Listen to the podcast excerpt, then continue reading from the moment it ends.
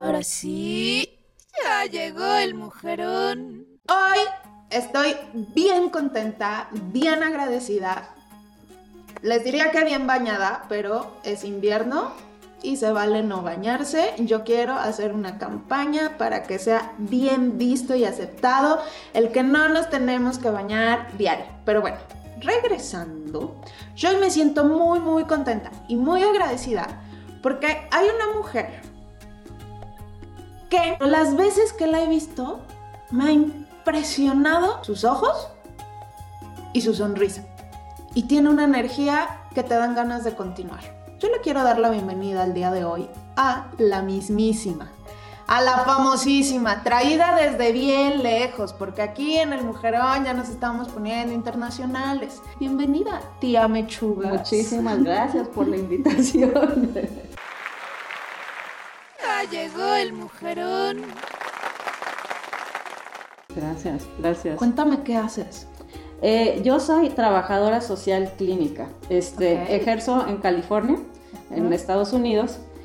Y en Estados Unidos, eh, uno, eh, bueno, hay básicamente una opción cuando haces trabajo social de convertirte en terapeuta. Este, esa es eh, lo que se llama trabajadora social clínica. Entonces, muchas veces cuando le doy servicio de terapia a la gente, me dicen, ah, usted es psicóloga. Digo, no, soy trabajadora social. Este, en, en el estado de California hay una rama que es trabajo social clínico.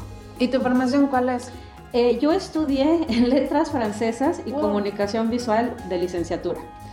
Este, fue algo que disfruté mucho y me di cuenta terminando la licenciatura que no quería dedicarme a eso. No me interesaba eh, este, trabajar eh, en lo que trabajaba mi mamá esencialmente. Este, mi mamá es, eh, bueno, fue mm, profesora de la UB, este, de letras también. Y em, cuando estaba terminando la carrera de letras francesas, me di cuenta de que no me gustaba que todo fuera tan hipotético, este, que estuviéramos leyendo un libro este, y decir, ah, pues en esa época, en ese siglo, quizá la gente, o sea, quizá este personaje en este libro estaría pensando esto por lo otro, o aquello, o el, el escritor, quizá, siempre el quizá, quizá como que eh, me empezó a frustrar que las cosas fueran tan hipotéticas y este, poco a poco empecé a trabajar en puestos que es- estaban relacionados al trabajo social y pues básicamente viví como en 10 años, como por 10 años en la negación, porque yo decía, no, pues este, esto lo estoy haciendo por ahorita, en, en que, en lo que encuentro algo que de verdad me guste o lo que sea mi pasión o mi verdadera profesión.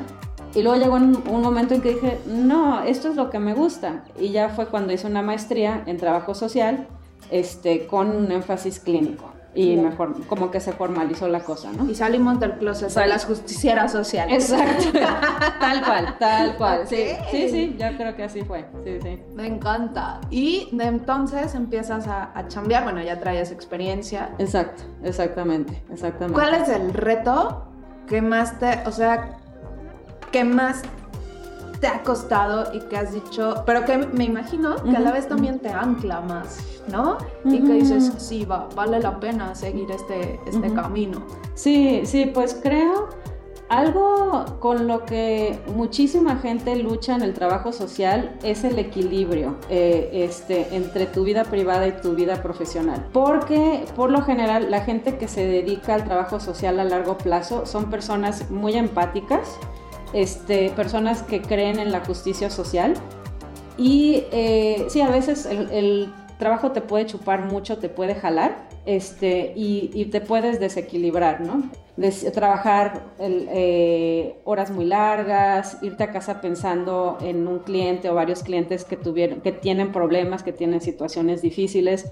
Entonces yo creo que el equilibrio entre la vida personal y la profesional es muy importante. Pues lo que yo veo como justicia social y quizá se podría decir justicia ecológica también, porque estás hablando de apoyar animales, por ejemplo, ¿no? Si, si tú no te relajas en la vida, si no tienes momentos de esparcimiento, de felicidad, de relajación, estás contribuyendo a traer eh, negatividad al mundo.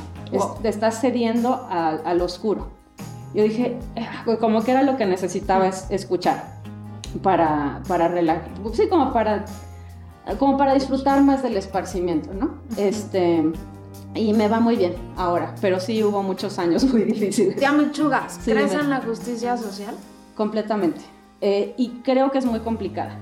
Eh, porque eh, lo que quizá es justicia social para una persona es injusticia social para la otra persona, ¿no?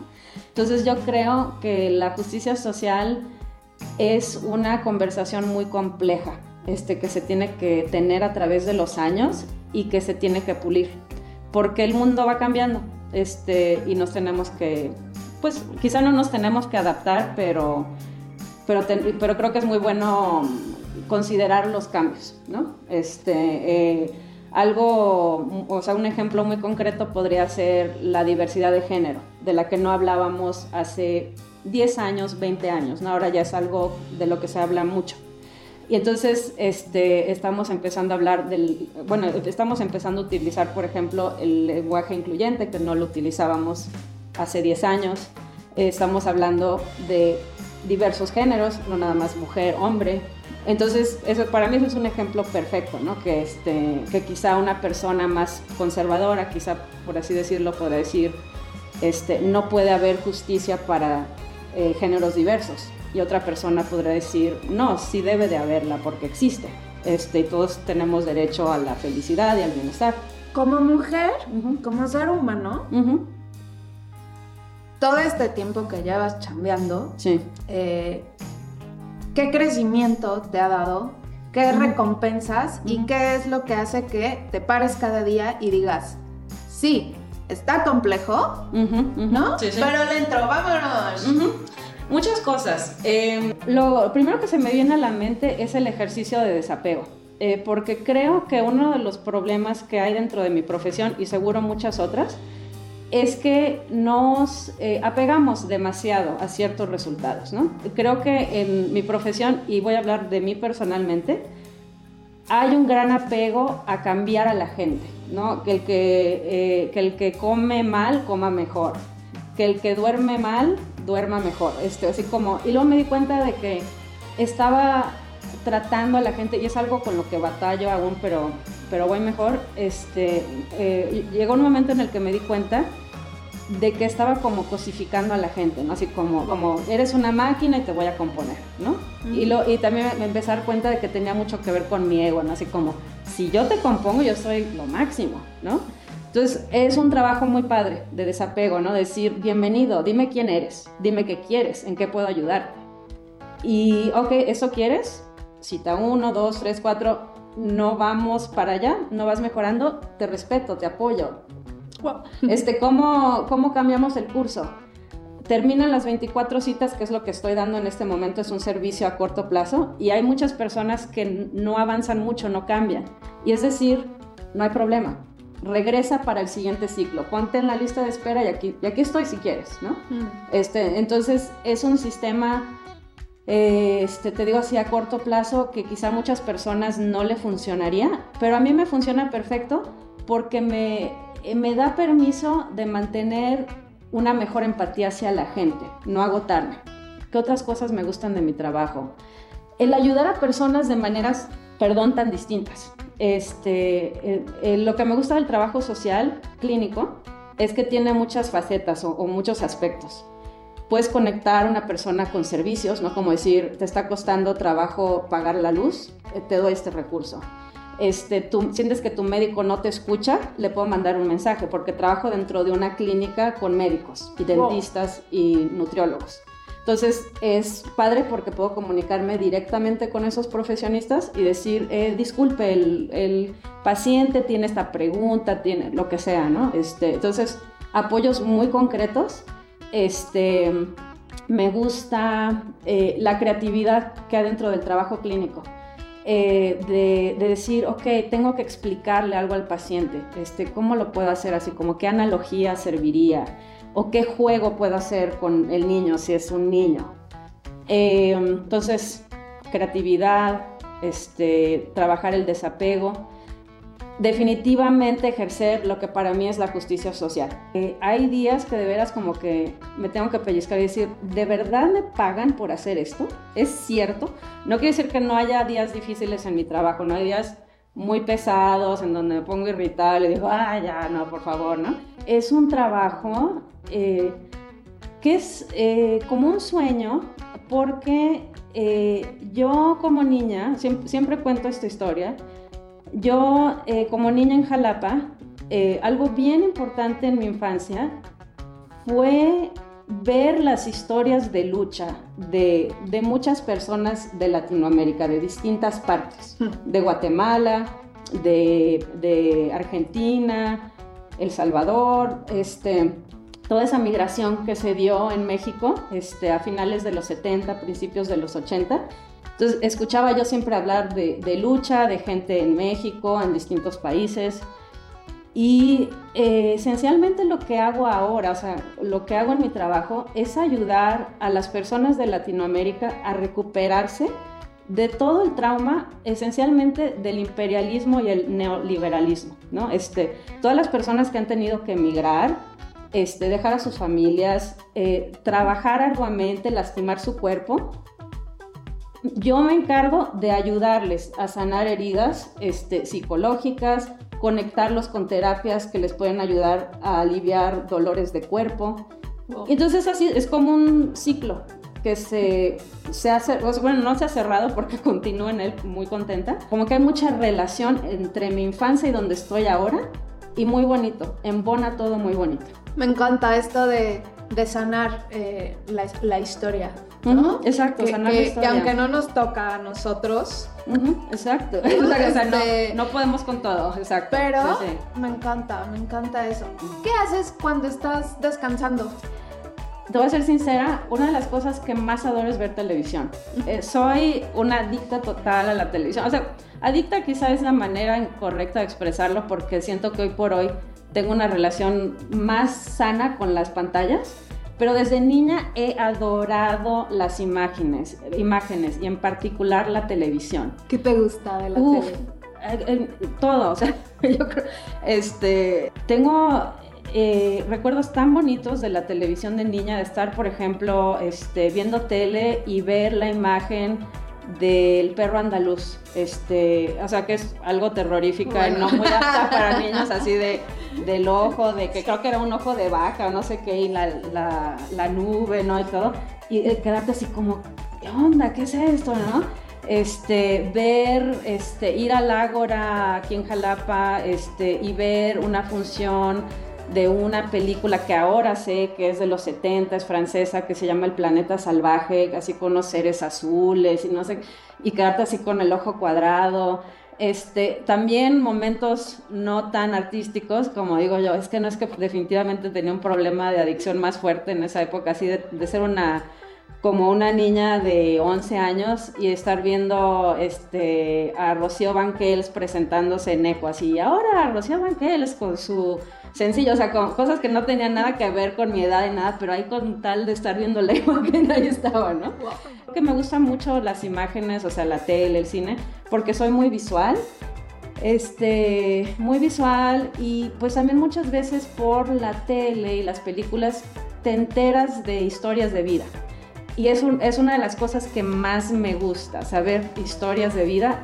En, mi preferencia es que sean verídicas, o sea, me gusta mucho leer memorias, autobiografías, ver documentales de la vida de personas. Este, eh, Oye, pero eso es como seguir con el trabajo, no manches. Sí, sí, sí, es, no, es curioso, es curioso, o sea, ahí es donde yo digo, ah, con razón me gusta mi trabajo, porque me gusta, o sea, una de las cosas que más me gusta es escuchar las historias de vida, ¿no? Este, y creo que es porque se combinan tantas cosas en las historias de vida, ¿no? puedes aprender de historia a través de la vida de alguien, puedes aprender de este, cómo la gente sale adelante, que, de qué manera se desenvuelve, o sea, como que hay muchas cosas, ¿no? Y creo que por eso me gusta. Oye, te amo, Chugas. Dime. Si tuvieras así te dicen, oye, tienes que hacer una película de tu trabajo, o sea, de esta parte realizada, de todo lo que nos estás contando, ¿a qué director o directora invitarías? Wow, wow, es una, una pregunta fascinante. Mientras hacía esa pregunta dije, ah, creo que me va a decir como, ¿cómo sería la película? Pero tú no, ¿qué director? Ok creo que me va a costar trabajo contestar, entonces déjame hacer como una lista, como un, un, recuento de algunos directores que me gustan y pensar cuál sería. De hecho, ¿sabes? Pensé que no iba a poder, pero el, que, el primero que se me viene a la mente es eh, Almodóvar. Y quizá es, una, oh. quizá es una locura, pero no, yo creo que quedaría muy bien, porque Almodóvar en muchas de sus películas muestra, por ejemplo, el, el, campo médico, este, operaciones, que si la recepcionista. Entonces podría ser un drama muy padre, así como de trabajadora social.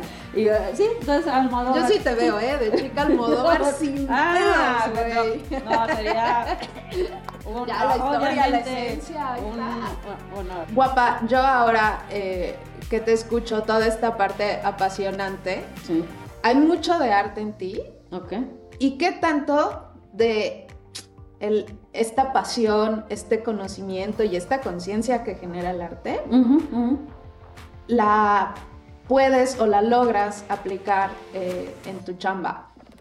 Excelente pregunta. Este, sí, yo creo que el arte definitivamente, o sea, como nunca lo había pensado, pero para mí algo bien importante en el arte es la creatividad, la intuición.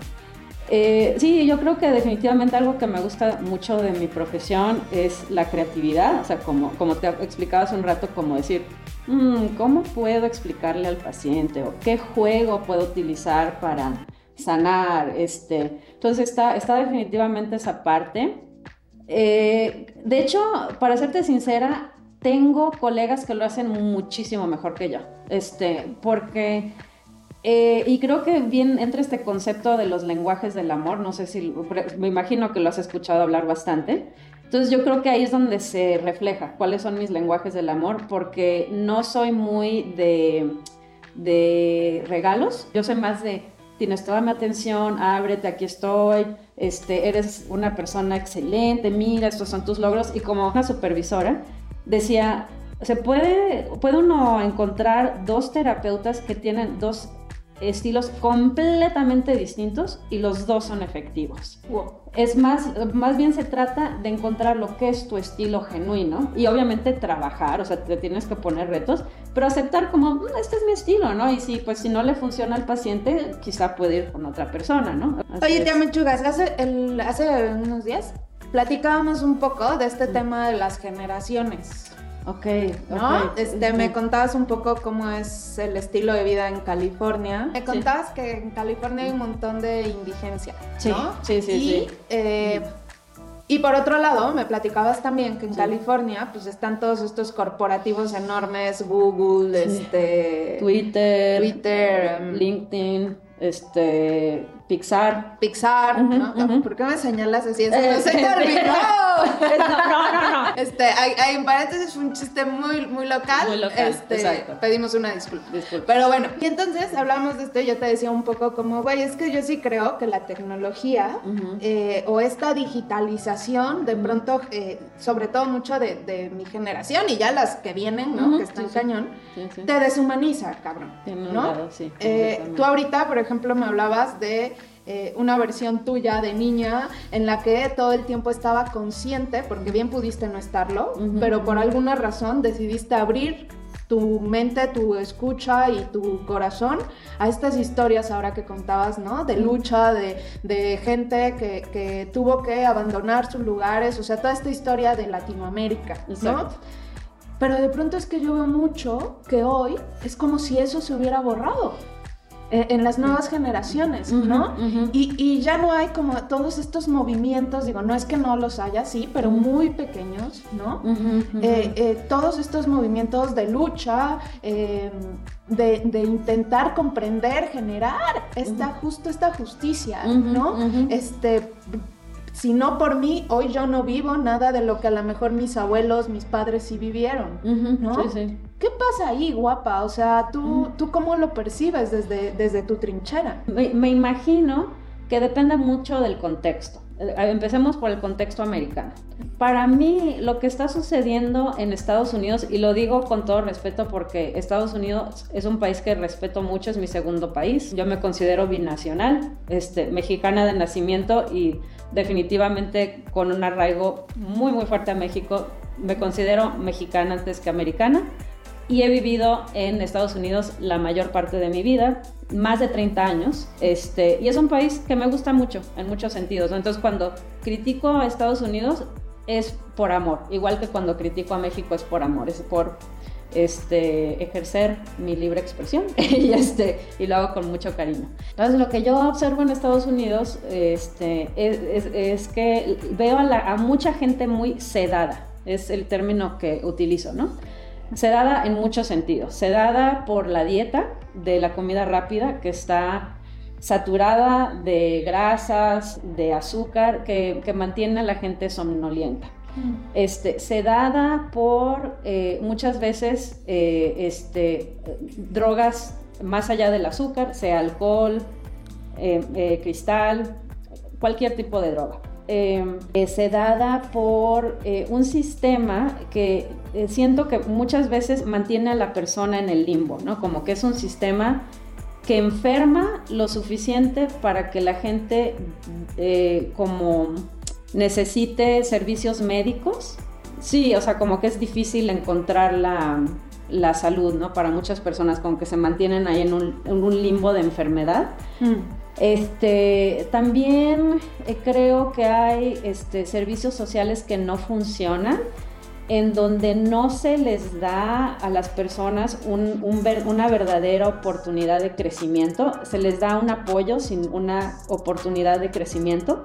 Y también eh, lo que eh, siento que está pasando de manera muy pronunciada en Estados Unidos es este concepto que aprendí de los estudios de la felicidad, eh, que nos hablan de cómo el contexto social a veces puede ser muy importante para la felicidad. Este, a ver si te lo puedo explicar este, de una manera fácil porque no lo tengo así como muy desarrollado.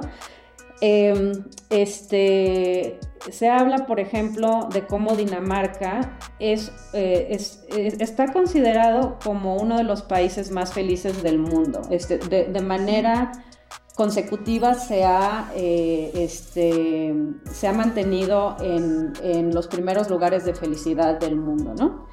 Y eh, si uno considera que es un país tan feliz, o sea, que, tiene una numeración tan alta en esa lista, sorprende la cantidad de suicidios que hay ahí por año.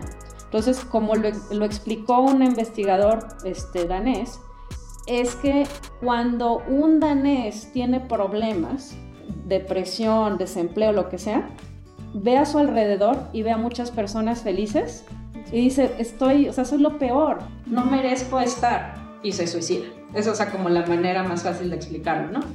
Que la gente vive en un país que sobrevalora la fama, la riqueza. Este, y bañarse y bañarse. me fascina, me fascina. No, fíjate que tienes razón, o sea, porque como que va con la, o sea, sí, yo creo que sí se puede relacionar lo que dices porque va con el alto consumo, este, estar limpio todo el tiempo, estar bella todo el tiempo, delgada, este, ganar muchísimo dinero, es, o, sea, o sea, todo siempre bien, al 100%, sí, ¿no? Y entonces lo que ocurre es que a la gente le cuesta mucho trabajo vivir de manera moderada, ¿no? Siempre está viendo al vecino, ah, es que ya tiene un coche mejor que el mío, ah, es que ya entró a una universidad más cara, ah, es que siempre, siempre, siempre comparándose, ¿no? Entonces, eso sí hace que vivan en un estado este, de mucho estrés, este, y sí, no se dan cuenta que son pues esclavos de la tarjeta de crédito, de la hipoteca, de etcétera. ¡Ya mechugas! ¿Cómo construyes tu feminidad? Híjole, em, eso es, eh, yo creo, a ver, ¿cómo construyo mi feminidad? Esa es una muy buena pregunta. Construyendo nuestra feminidad. Creo que ha sido a través de los años con la honestidad. Este, bueno, y es bien difícil ser honesto, porque, este, porque a veces uno quiere ser honesto, pero el mundo no recibe lo que tú quieres dar, o sea, y por inseguridad no puede ser exactamente como quiere ser, ¿no? Entonces, eh, por ejemplo, o sea, eh, te voy a contar unas historias donde creo que he tenido mucha suerte. Eh, cuando yo era niña, una vez mi mamá me dijo que su papá, o sea, mi abuelo materno, a quien nunca conocí, pero siempre me habló muy bien de él, me, me dijo, ah, este, cuando yo era niña, mi papá me dijo que como que era mejor elegir una de dos. O te pintas todos los días o no te pintas para nada, porque este porque si te pintas este, todos los días te vas a ver bien. Este, pero si solamente te pintas de vez en cuando, la gente te va a ver así como demacrada y te va a preguntar si te sientes mal o algo. Entonces me dijo una de dos, ¿no? Entonces yo de niña, no sé por qué, yo entendí, ah, pues nunca me voy a pintar. Y así fue. y me funcionó muy bien, porque soy una persona, este, eh, como muy floja. O sea, yo creo que todos tenemos esto, que somos muy buenos para ciertas cosas y muy flojos para otras. Y eh, te digo, creo que esa es una historia como de, de éxito, donde... Sí, o sea, como que me acuerdo que a veces la gente me preguntaba, como mi hermana, me acuerdo muy, muy claro, una vez me contó, que perdón, me preguntó cuando yo tenía como 15 años, ¿cuándo te vas a pintar? ¿Cuándo vas a empezar a pintarte? Sí, o sea, como que había más antes, yo creo, esa expectativa pero fue algo donde, digo, o sea, creo que fue una historia de éxito donde mi mamá me contó esa historia, yo la interpreté de una manera que me benefició, como que es una historia donde yo hice algo que, que embonaba muy bien conmigo, que era como, ahora sí como dicen por ahí, mi yo genuino, no sé. Este, y, eh, y sí, o sea, quizás recibí algunos comentarios, pero no me, no me afectó este, y vivo muy feliz sin maquillaje. Pero yo creo que algo bien importante para mí es un concepto que aprendí en mi maestría en trabajo social, es un concepto de sociología que se llama interseccionalidad. Y es, un, es la idea de que todos somos una encrucijada, este, todos tenemos distintas identidades al mismo tiempo. Entonces, una persona este, puede ser mujer, y puede ser eh, eh, tener una religión específica y tener un estatus socioeconómico específico y tener una edad específica y un estatus de capacidad o discapacidad. Entonces, son todos estos componentes que forman a una persona. Soy mujer y, y qué otras cosas están sucediendo al mismo tiempo. Ya, Manchugas, yo te quiero dar las gracias, ¿sí? Por estar aquí, por ser parte de, este proyecto. Gracias, gracias. Pero, pero gracias por ser ese ser que, que, se dedica a hacer este mundo mejor. Gracias, no a ti, gracias por invitarme. Estuvo muy amena la charla y se pasó rapidísimo. Síguenos en arroba mujerón.podcast. Nos encontramos la próxima semana.